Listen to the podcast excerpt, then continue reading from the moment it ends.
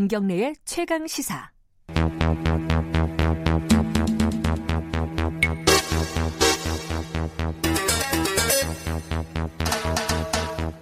야, 이 코너 어, 배경 음악이 참 고색창연하네요. 자, 오늘부터 처음 하는 코너입니다. 굵직한 사건의 이면을 들여다보고 깊이 있게 파헤쳐보는 시간. 추적 20분. 뭐 장면 센스가 뭐 그렇습니다.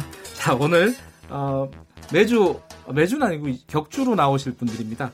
자, KBS 사회부의 이지윤 기자, 안녕하세요. 안녕하세요. 그리고 아시아경, 아, 죄송합니다. 아주경제 장용진 기자 두 분 나와 계십니다. 안녕하세요. 안녕하십니까. 자, 두 분 소개는 잠깐 해드려야 될 것 같아요. 장용진 기자는 어, 법조 팀장을 지금 맡고 계신가요? 네, 그렇습니다. 이게 어. 제가 그 법조만 출입한 지가 올해 한 12년 됐어요. 달인이시군요. 그러니까 총 그 기자 경력이 약 한 18년 정도 되는데 그중에 네. 12년을 서초동에 있는 법조만 출입을 했었습니다. 아, 서초동 빠꼼이시군요. 서초동 귀신이라는 얘기도 하고요. 누구는 뭐 붙박이 장롱이다 뭐 이런 얘기도 합니다. 자, 이, 그러면 법조 관련된 사건 사고, 아니, 사건 관련된 소식을 굉장히 깊이 있게 전달해 주실 것이라고 생각이 되고요. 사회부, 아, KBS의 이지윤 기자도 법조 출입하고 있나요, 지금? 네, 저 지금 법조팀에 있습니다. 그래요? 그러면 검찰 쪽 취재하고 계신가요? 네, 지금 검찰 취재하고 네. 있고요. 네. 제가 나오시기 전에 어, 오늘 아침에 검색을 해보니까 이지윤 기자는 어, 장윤진 기자보다는 상대적으로 연차는 좀 낮으신데 단독 기사를 굉장히 많이 쓰셨더라고요 최근에. 아, 네. 뭐. 네. 아, 부끄러워하시면 안 됩니다 이런 네. 데서는. 자 오늘은 어, 김학의 사건을 조금 어, 뭐랄까요 어떻게 진행이 되고 있는지가 헷갈려요 사실 이 시청자들 청취자분들 입장에서 보면은 어, 좀 최근에 나온 소식부터 한번 짚어보죠. 일단은 윤중천 씨, 그러니까 뭐 언론에서는 이 사건의 키맨이라고 네. 부르기도 하는데 이 구속영장이 기각이 됐어요. 자 여기서부터 출발을 해보죠. 윤중천 씨의 구속영장이 기각된 게 이 사건 수사에 뭐 어떤 뭐 결정적인 겁니까? 어떻습니까, 장 기자님? 글쎄 뭐 많은 분들이 결정적이다 아주 뭐 중대한 그 급브레이크가 발, 밟혔다 뭐 네. 급 점거를 했다 이렇게 얘기를 하고 있는데 저는 좀 생각이 좀 틀려요. 왜냐하면 예. 그 윤중천 씨의 입을 쳐다보는 수사는 좀 구태의연한 수사일 수도 있습니다. 이게 예. 어떻게 보자 물증부터 확보해야 되는데 네. 일단 그 윤중천 씨가 자백을 하게 되면 뭐 증거를 찾기 훨씬 수월해지죠. 네. 그래서 수월해지니까 일단 붙잡아서 붙잡아 와가지고 압력을 가해가지고 뭐 자백을 유도하겠다 이런 생각이었던 것 같은데 네. 그래서 이제 그 부분에서 자백 유도는 힘들어졌어요. 일단은 음. 그렇지만 그 외에 다른 수사가 어려움에 처했느냐 일단 그건 아니라고 봅니다. 음, 요번에 윤준천 씨 구속영장이 청구된 거는 뭐 김학의 전 차관하고 관련된 사건이에요. 어떤 사건으로 지금 구속영장이 청구가 된 거였죠? 지금 검찰이 예, 김지윤 기자. 예. 예. 아 검찰이- 이지윤 기자 죄송합니다. 오늘 처음이라서 그 청구한 게 그 김 전 차관이랑 관련된 거는 거의 없고요. 지금 윤중천 씨 개인 비리 개인 비리. 이걸로 먼저 신병을 확보한 다음에 김 전 차관에 대한 의혹으로 넘어가겠다. 이런 차원에서 구속영장을 청구했던 근데 것이거든요. 이러면요 이게 보통 검찰이 하는 나쁜 관행 중에 하나인 그 별건 수사 아닙니까 이거? 그렇죠. 예. 이게 보통 일반적인 수사 전략이라고는 많이들 얘기를 하는데 예. 이제 다른 걸로 먼저 이제 뭐 구속을 하고 예. 그 다음에 이제 본격적으로 본론으로 음. 들어가는 그런 기법이거든요. 근데 예. 영장이 기각된 걸 보면은 이 윤중천 씨 측 변호인이 별건 수사라고 주장하는 걸 어느 정도 법원도 좀 받아들였다고 볼 수가 있는 거죠. 네. 자, 이 사건에 대해서, 어, 잘, 뭐, 파악이 안 되시는 분들도 있을 거예요. 이게 간혹가다 뉴스만 네. 보면요.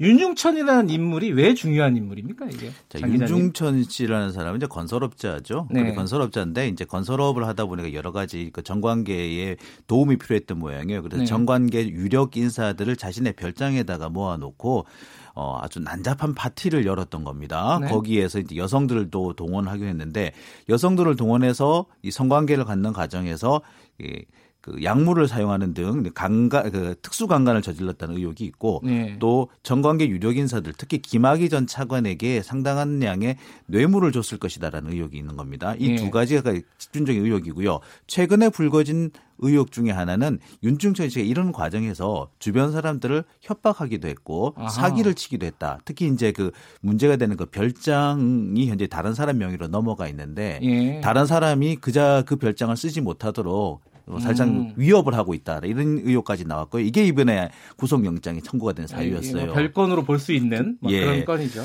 그리고 음. 이제 저는 사실 이것보다 더 중요한 것이 지금까지 이제 김학의 혹은 이 윤중천 씨의 이런 일탈 행위들을 수사하지 못하도록 네. 은폐했다는 국가적인 어떤 범죄 예. 이 부분에 대한 지금 국가 그 진상 규명이 진행되고 있는 과정이죠. 자, 그럼 정리하면은 어, 크게 수사는 세 갈래네요. 그렇습니다. 어, 뇌물 혐의가 네. 하나 있고 또 하나는 성범죄가 네. 하나 있고 아, 그 이런 어떤 범죄들을 덮었느냐? 네. 수사 방해 의혹. 압력을 줬느냐? 그러니까 그렇죠. 수사 방해 이 세 가지가 있는데 뭐 다른 부분들 수사 방해는 아마 지금 기- 저기 수사가 진행 중인 거고 네.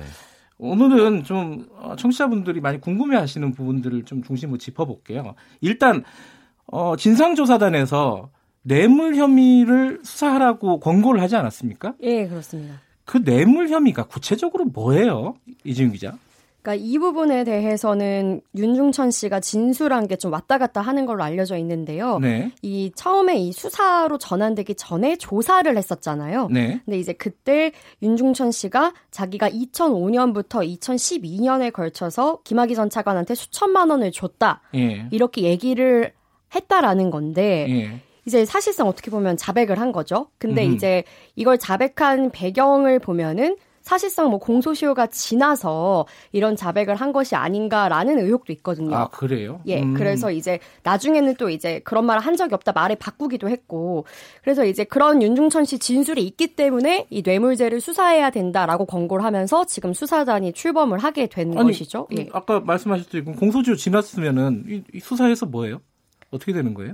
그러니까 이거는 윤중천 씨 뭐 진술만 믿고 수사할 수는 없잖아요. 아, 일단 예. 수사를 해봐야지 언제 어떻게 금품이나 뭐 이런 게 넘어갔는지를 볼 수 있는 거니까요. 이 뇌물죄 같은 경우는 그렇습니다. 이게 처음 그 뇌물을 줬을 때에 네. 그 뇌물죄 성립한다고 하지만 각각의 뇌물을 각각의 뇌물이 다 범죄가 성립한다고 볼 수 있고 네. 한건 전체를 전체를 다 뇌물로 볼 수도 있는데 아하. 만약에 맨 마지막에 준 뇌물이 아- 이 아직까지 그 공소시효가 살아 있다면 네. 그, 그 전까지 줬던 걸 다 한 건으로 묶어서 포괄 일죄로 해가지고 아. 처벌하는 방법도 있긴 있습니다. 어렵습니다. 아, 이게 한국말로 좀 해주세요. 포괄 일죄는 뭡니까? 포괄 예, 일죄. 하나 묶어서 전부 다 하나의 죄로 치- 어, 아, 그러니까 처벌한다는 뇌물을. 여러 번 줬어도 그걸 네, 하나의 하나로 죄로 묶어서, 네. 묶는다. 아, 그게 포괄일죄예요.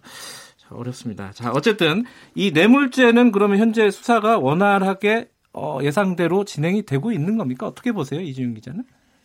아직까지는 그 부분에 대해서 이제 수사단이 예. 조금 자료를 수집하고 이제 좀 이러고 있는 단계인 것? 같아요. 예. 음, 왜냐하면 일단은 뭐 계좌 추적 이런 거는 다 했고요. 네. 근데 이제 사실상 뇌물이라는 게 계좌에 흔적을 남기지 않을 수 있잖아요. 현금으로 네. 주고받을 경우도 많고. 예. 그렇기 때문에 이제 결정적인 증거를 지금 확보하기 위해서 고군분투를 하고 있는 상황인데 일단은 윤중천 음. 씨그 구속영장이 기각이 됐으니까 이제 다시 불러서 이런 부분을 좀 다시 캐묻는 과정이 남아 있는 것이죠. 네. 근데 제가 궁금한 거는 여기서부터 얘기를 좀 다시 풀어야 될 것 같은데 고군분투하고 있다고 말씀하셨잖아요. 진짜 검찰은 요번에 재수사의 의지가 어느 정도로 보이세요? 장 기자께서 이렇게 취재를 해보면은 일단 지금 현재 의지는 있어 보여요. 그리고 있어요? 최대한 음. 좀 빨리 좀 하고 하고 싶은 것 같아요. 왜냐하면은 지금 문무일 검찰총장이 임기가 얼마 남지 않았기 때문에 음흠. 이 문무일 총장이 퇴임하기 전에 어떤 성과를 내고 싶어하는 것 같습니다. 네.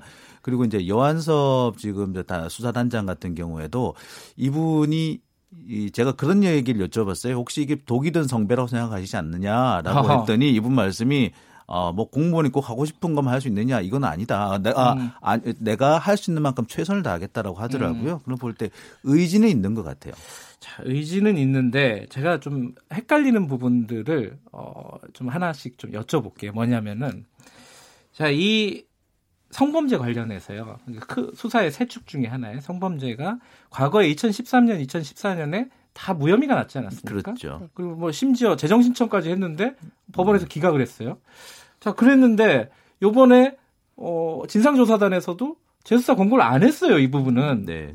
근데 검찰은 또 자기들이 또 수사하겠다고 나섰어요. 자, 이게 이 성범죄가 어, 왜 이렇게 헷갈리는 거냐. 그러니까 범죄 혐의가 있으면 수사해가지고 밝히면 되는 건데 왜 예전엔 기각이 됐고 요번엔 권고도 안 하고 있고 뭐 지금 뭐 헷갈려요. 이게 좀 정리가 좀 필요한 것 같아요. 이지훈 기자 먼저 간단하게 좀 정리를 해주시죠. 그러니까 이게 처음 그 김학의 전 차관 사건이 불거진 게 이른바 그 별장에서 이제 별장 성폭력 동영상이 언론에 공개가 되면서 2013년에 처음 네. 수사가 시작이 된 거잖아요. 이게 그 어떤 두 남녀가 별장에서 성관계를 하는 영상인데 당시 경찰 검찰이 수사를 했을 때 그 1차 수사에서는 이 불러서 조사한 여성들이 전부 다 저 영상에 나오는 여자는 본인이 아니다. 이렇게. 부인을 한 거예요. 그러니까 예. 성범죄가 성립을 하려면은 피해자가 명확하게 돼야 특정이 되죠. 돼야 되잖아요. 예. 근데 이제 그렇게 되지 않아서 1차 수사 때는 성폭력 혐의가 무혐의가 됐고 예. 그런데 이제 1년 뒤에 갑자기 피해 여성 한 명이 사실은 저 영상에 등장하는 여성이 나다. 예. 이러면서 직접 김학의 전 차관에 고소를 하거든요. 네. 근데 그때도 역시 무혐의 처분이 나오는데 그 이유가 그럼 왜 1차 때는 본인이라고 하지 않으셨죠? 말이 바뀌니까 믿을 수가 없습니다. 진술의 일관성이 없다. 네, 신빙성이 예. 없다 이것이죠. 예. 그래서 이제 일단은 두 차례 다 성범죄는 무혐의가 나온 것이거든요. 예. 그러면 요번에 그 어쨌든 국민적인 여론이 있지 않았습니까? 네. 야, 이거 굉장히 뭐 특수강간인 네. 것 같다, 막 이래갖고 굉장히 극악무도한 범죄인 것 같다, 이런 여론이 있어가지고 다시 조사단에서 조사를 음. 했는데 왜 이 부분은 재수사라고 권고를 안 하는 거예요? 이게 이게 벌써 그 공소시효가 지났다라는 부분이 나오기 시작한 거죠. 이제 공소시효가 어허. 이제 성범죄 같은 경우 10년 이내 안쪽이다 보니까 공소시효가 네. 지났다는 부분인데 다만 이것이 지금 이제 검찰에서 조사단에서 다시 검찰이 지금 하고 있는 이유는 특수강간인 경우에는 아직까지 이 공소시효가 남아 있어요. 그러니까 아. 특수강간일 가능성. 그러니까 이제 여러 명이 그 공모를 해서 성폭행을 했거나 또는 특수 약물이라든지 뭐 이런 것들 이용했거나 또는 음, 그 이런 부분을 감안해 보면은 그럴 가능성이 있긴 있, 있단 말이에요. 특히 네. 이제 여성들은 피해 여성들이 얘기할 때 내가 무슨 약물을 먹었다, 정신이 뭐 오락가락했다라고 얘기를 주장하고 있거든요. 네. 그게 사실이라면 특수 강간이기 때문에 처벌할 수 있을 것이다라고 보는 거죠. 네. 근데 여기서 또 한 가지 그 문제가 있는 것이 등장하고 있는 지금 확보돼 있는 동영상이 이게 사실은 그 성폭행 동영상으로 보기엔 좀 어려운 부분이 있거든요. 그리고 음. 이 여성이 피해를 입었다고 말하는 시기와 동영상 속에 등장하는 그 시기가 조금 차이가 있어요. 아하. 이런 부분에서 조금 아 수- 검찰이 수사를 하고는 한 있곤 있는데 있는데 어, 이것도 상당히 난관이 있어 보이긴 해요. 그렇다면은 어, 지금 아까 말씀하신 그 피해자라고 주장하는 여성분 어, 일단 조사를 한번 했고 이번 주에 뭐 다시 조사한다는 얘기도 있더라고요. 예. 근데 이렇게 조사를 한다 하더라도 과거와 비슷한 어떤 결론이 나지 않을까라는 생각도 언뜻 들어요. 이거 어떻게 보고 계십니까? 이준 기자는? 근데 사실상 이 저는 왜 이게 지금 3차 수사까지 사실 예. 검찰이 세 번이나 같은 사건을 수사하는 게 거의 유례가 없는 일인데 네. 여기까지 온 가장 큰 이유가 어쨌든 그 동영상이라는 게 공개가 됐을 때이 예. 동영상에 나오는 게 김학의 전 차관이 맞는지를 당시 수사팀이 그런 국민적 의혹에 답하지 못했기 때문에 음흠. 이 수사가 여기까지 이제 의혹이 규명이 안 되고 온 것이라 생각하거든요. 그러니까 네. 수사팀은 그게 어떤 김학의 전 차관의 범죄 사실과 관련이 없으니 이 동영상 속 인물이 누구인지는 공개적으로 대답하지 않겠습니다. 이렇게 밝혔었어요, 예전에는. 네. 근데 사실상 국민들은 그게 납득이 잘 안 가는 것이죠. 음흠. 이제 뻔히 김학의 전 차관 얼굴이 나오는 얼굴로 음. 추정되는 동영상이 있는데 네. 그러니까 그런 국민적 기대를 수사단이 지금 무시를 할 수 없을 것이라고 봐요. 그리고 음. 그 피해 여성이 저희 그 KBS 뉴스에 출연해서 인터뷰를 예. 했는데 사실 그 피해 사실 그 시기에 대한 증언이 이전에 번복이 된 적은 있지만 네. 어쨌든 피해 사실 자체는 일관적으로 증언을 하고 있거든요. 예. 그러니까 어쨌든 그 부분에 대한 어떤 성과를 내놓으려고 수사단도 노력을 하지 않을까라고는 보고 있습니다. 국민적인 의혹 이런 부분들을 수사단에서 무시할 수는 없을 것이다. 네. 어떤 일정한 결론을 내릴 것이다. 근데 장 기자님, 이게 일정한 결론이 어느 수준이 될 것 같습니까? 이게 이게 제일 이제 궁금한 부분이에요. 그러니까 이제 처벌을 할 수 있으면 가장 좋겠죠. 예. 근데 처벌까지는 못 갈 가능성이 좀 있어 보입니다. 하지만 음. 예, 이러이러한 문제가 있었고 그리고 어떻게 보자면 국민들이 가장 듣고 싶어 하는 얘기는 진상과 그 진상을 밝히지 못했던 검찰의 잘못 이 부분에 대한 고해성사가 아닐까 싶거든요. 예. 이 부분까지는 가능성이 좀 있어 보입니다. 고해성사라고 할 거면은 이제 사실은 어, 수사를 무마한 것도 그렇고 이제 청와대까지 연결이 되잖아요. 바로 그거 좀 그 점이죠. 예, 이렇게 된다면 솔직히 아까 뭐 보니까 박근혜 네. 전 대통령 사면 얘기가 네. 나왔는데 제가 볼 땐 사면이 아니라 추가 기소가 될 가능성도 있다고 봐요. 그러면은 이게 사건의 본류가 성폭행 이게 아니라 오히려 맞습니다. 수사 방해가. 될 수도 있다? 네, 저는 그렇게 생각합니다. 아, 네. 이준 기자도 그렇게 보세요? 어떻게 보세요? 지금 그 청와대 수사 외압 의혹도 수사를 하고 있으니까 그것도 네. 중요한 본류 중에 하나가 될 수 있겠죠. 예. 알겠습니다. 오늘은 추적 20분 첫 번째 시간인데 추적이 잘 되는지 모르겠습니다. 다음부터는 더욱더 어, 면밀하게 추적을 해보도록 하겠습니다. 오늘 워밍업이었으니까 두 분이 아직 안 친하시죠? 네. 예, 마- 말을 좀 안 섞으시는 분위기예요. 자, 다음에는 말을 좀 섞어주시기 바라겠습니다. 자, 오늘 말씀 감사합니다. 네, 고맙습니다. 감사합니다. KBS 타이브 이지윤 기자와 어, 아시, 아주 아주 경제 아 죄송합니다 장용진 법조팀장과 함께 말씀 나눠봤습니다. 김경래 최강시사 듣고 계신 지금 시각은 8시 46분입니다.